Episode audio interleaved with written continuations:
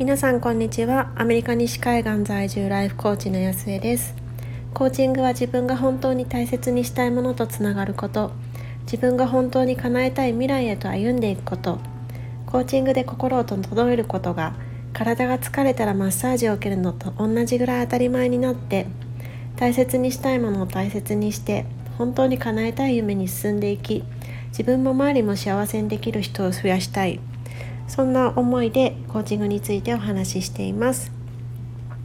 で皆さんこんにちは。今こちらは3月26日日曜日のえーと、もうちょっとで午前の10時になるところです。今日まだ日曜日なのでちょっとあの我が家大体土曜日はファーマーズマーケットとかであの動くんですけれども日曜日はゆったりすることが多くってで来週からちょっとアラスカに行くっていうことで、まあ、ちょっとあの夫はその何何をしに行ったのかな？もうなんかあの買い物しに行くっていうことで行ってしまったのでその間に収録をしています。で今日はあの行動についてちょっとお話ししてみようかなっていうふうに思います。まあ、あの私自身コーチということであの心のことをお話しすることが多かったんですけれどもなんかあの最近あじゃあ実際私何してるんだっけっていうのでちょっと書き出したことがあったんですよね。でその時になんかものすごい気づきがあったのでシェアしてみたいと思います。であの行動を記録するっていう風にあの言われるとなんか大体皆さんその何時から何時までこうしていてとかなんかそういうこうタイムコーディネート的なあの考え方があの一般的なんじゃないかなっていうふうに思います。で私自身もやっぱりこう何て言うんでしょう3代4代言い言い訳の一つでやっぱりこう時間がないっていうのがよくあると思うんですけれどもそれを本当に時間がないのっていうのを見える化するために何度かこう一日のこうスケジュールを何時か何時何分から何時何分まではこれ何しててっていう自分のログをつけるっていうことをこうやろうと試みたことはあったんですけれども結構これってなんだろうこうコンプリートできる人っているんですかね。私これ本当にしんどいななんか自分の中でまあな重要だとは思ってるんですけれどもでも本当にこう緊急性がないというかまあ、でも本当は緊急なんだろうけど緊急性が見えてないこうそこがつながってないっていうところでなかなかこう最後までやりきれたことがなくって、まあ、それもあってなんか行動記録ってあるとなんかなっていうなんかそれだけでちょっと躊躇するみたいなところがありました。でもちょっとあの興味本位でその別に家事の例えばこうあのどこの掃除をしてたとか なんかそういう細かいところまではなくても、まあ、例えば、えっと、一日の流れで言うと、えっとまあ、掃除してるよね洗濯してるよねぐらいのなんかそういうすっごいざっくりみたいなことでこう書き出してみたんですよね一日朝から、まあ、大体こんなパターンでやってるよなっていうのを、まあ、見える化してみようということでやってみました。で意外とこれだったら、まあ、時間を結びつけないと本当に簡単だなっていうふうに思ったんですけどまあ、項目を上げつらうだけだったら、まあ、多分私5分ぐらいでできたんじゃないかなと思います、まあ、もうちょっとかかってたかなちょっとあの昨日息子のあのジムナスティックのレッスンをこうチラチラ見ながらやってたんで、まあ、ちょっと時間かかってたのかもしれないんですけれどもこれ自体はなんかパッとできると思います。でそれをこう まあ、やっぱり文字に起こすとすごく客観視しやすくなるんですよね。でパッて見てあこういうことをやってる人ってどんな感じの人なんだろうっていうふうに考えた時にあ私がなりたいこのこの生活パターンをつあの続けていった先に私のなりたいあの理想像にはないなっていうふうにこうやっぱり思ったんですよね。でなんかそれって本当に大事だなっていうふうに思っていて。なんかついついこうコーチングのことをやっているとどうしてもその心の部分っていうのはすごくフォーカスをしてでセルフコーチングをしてであの、まあ、自分の本当の本質の部分に気づいていく本当はどうしていきたいのか何を望んでいるのかっていうのをこうだいぶ敏感になってきたっていうのはあるんですけどもでも私の中のこの1年のテーマとしてやっぱり心とその思考の部分とあと行動をつなげていくっていうそのその3つをつなげたいっていうのを一つ大きなテーマとして掲げています。でその時にやっぱりその行動がまあ現状が見えていなかったらどうしようもないわけで、まあ、今回ちょっと 重い腰をやっと上げてやってみたんですけれどもでそのやっぱりその行動のところが全然つながってないっていうのが、まあ、見えたっていう感じなんですよね。そうでも本当になんかこの部分そこをいかにつなげられるのかっていうのが結局自分が思い描いている未来をこう現実のところとしてこう起こしていく一番のポイントになってくると思うんですけれども。でもこここでやっぱり出てくるのがその時間がないとか今はちょっと難しいとかそうは言ってもこれをやんなきゃいけないからとかなんかそういうところになってくるんだろうなっていうふうに思っていてそうだからどうやったらここをこう橋渡しできるかこのブリッジのところを越えていけるのかっていうのが本当にこう鍵だなっていうふうに思います。でなんか、うん、どうどうしたらいいのかなっていうふうにどどこの部分が一番ここの帰りを生み出している原因なんだろうっていうのでちょっと何かな何かなっていうふうに考えてたんですけどもうんやっぱりはこう私の部分私のケースではなんですけどもやっぱりその価値観の部分とあとその自分が実際にやっている優先順位が違っちゃってる、まあ、ここが一番大きいんだろうなっていうふうに感じます。でなんか具体的に言うとやっぱり私の持っている価値観としてというかあの実現していきたい価値観としてはやっぱりこう自分の世界を広げていきたいですとか、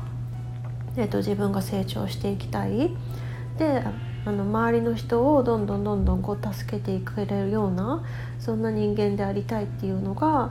大きく持ってるんですけれどもじゃあ優先順位として実際にやっている優先順位は何なのっていうとやっぱり家だったり家族のことだったりが一番上に来てしまっているんですよね。一番上に来てるんですよね。別にそれがこう悪いことだとは全く思ってないんですけれどもそのまあ、ただこう問題だな課題だなっていうふうに思ってる理由はやっぱりその価値観自分が体現していきたい価値観のところとその優先順位がこう一致してないその部分がやっぱり一番大きいなっていうふうに感じました。でやっぱりその優先順位のところが価値観と結びついていないと結局その行動ってその実際のそのやっている優先順位に基づいてまあ、時間をかけることであったりですとかその労力をかけたりとかそういうところが決まってくるのでその優先順位と価値観のところが一致していないと結局その行動とその心のところが結びついていかないそういうふうにこうなっていってしまうんですよね。まあもちろん、まあ、そうは言ってもこれはあの期間限定でいいからっていうふうにこう長い目で見て納得しているんだったらいいとは思うんですけれども私の場合はやっぱり今は自分のそのチャンスだったりとか成功あ成長っていうところを一番の優先順位に掲げたいっていうふうに感じているのでじゃあ掲げたい優先順位と実際にやってる優先順位それのどこを折り合いをどどこをどうやって折り合いをつけていけるのかそこをなんだろうこういう夢物語みたいな感じとか理想とかじゃなくって実際にこの今と比べてたとえ一歩でもいいからどうしたらその理想の優先順位の方に近づいていけるのかそこを現実ごととして自分ごととしてこうどこまで落とし込めるかそれがやっぱりこう心の部分とその行動の部分をつなげていくまあ、第一歩なんだろうなっていうふうにこう昨日自分の実際にこう朝から晩までやっている行動っていうのを洗い出してみてあこのこうこういう人こういう人なのねってこう分かるじゃないですか。それを見てうんやっぱりここだなっていうふうに、まあ、考えていました。でまあこれって本当に難しいと思うんですけれどもやっぱりこう優先実際の優先順位が家だったりその家族だったりしてる人私みたいな人っていやだってそうは言っても私が作んなかったらご飯ないしとかそうは言ってもだってこれはやらないとその家庭が回っていかないしとかねなんかそういうこういろいろ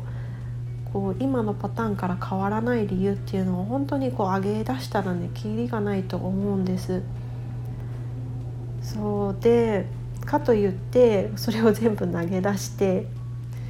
じゃあ今から理想のところが100%できるのかっていうところは、まあ、それはそれでどうだと思うんですよねそんなことしたら多分その現実世界として成り立たないし、まあ、多分大切にしたいその家族も大切にすることができなくなる。別にそういうことは望んでないから結局それってその自己犠牲をしているかもしくはその家族を犠牲にしているかっていうその中二択になっちゃってるじゃないですか。だからやっぱり一番最初に私がやるやるのはやっぱりその1か100かみたいなその完璧主義のところじゃなくって100%じゃなくってもたとえ一歩でもどうしたらできるか何がこう今と比べて一歩でもできるのかその部分をきちんと見つけて落とし込んでいくその部分なんだろうなっていうふうに感じてました。でまあその部分一番最初のとこなんだろうっていうふうに思ったんですけれども、まあ、一番簡単そうだなっていうふうに思ったのがやっぱり子どもたちが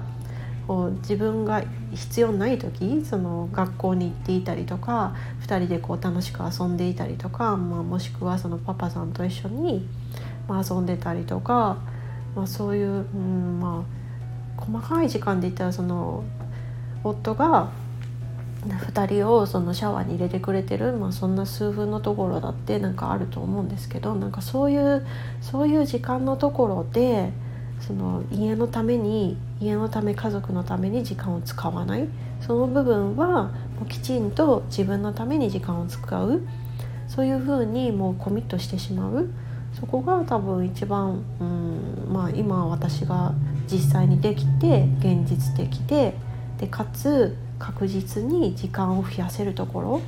っていうのなんだろうなっていうふうに思います。なんかこうやってなんだろう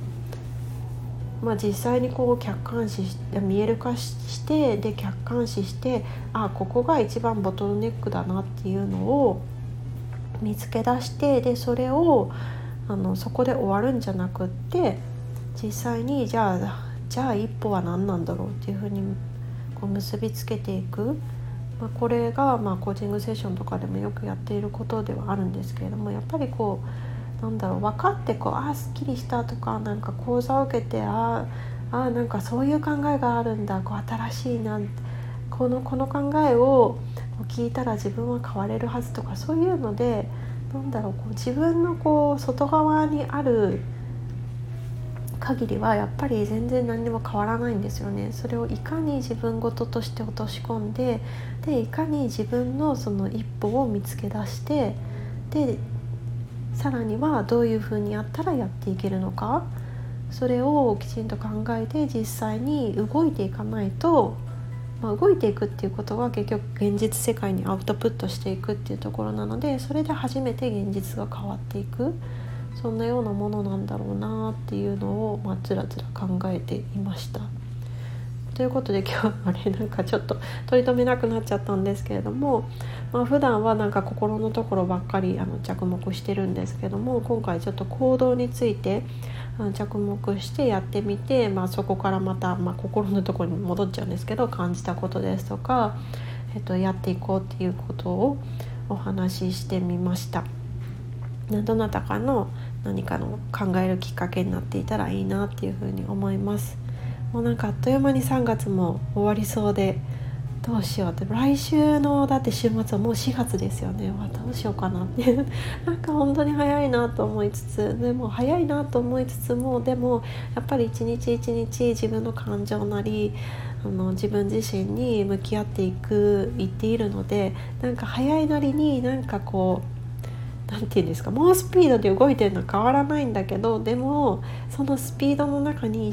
こう何て言うんですか？刻まれていく。ああの時こうなったなこうだったなっていうなんかこう記憶喪失の時間じゃなくってこういろいろこうぎっちり詰まったでも早い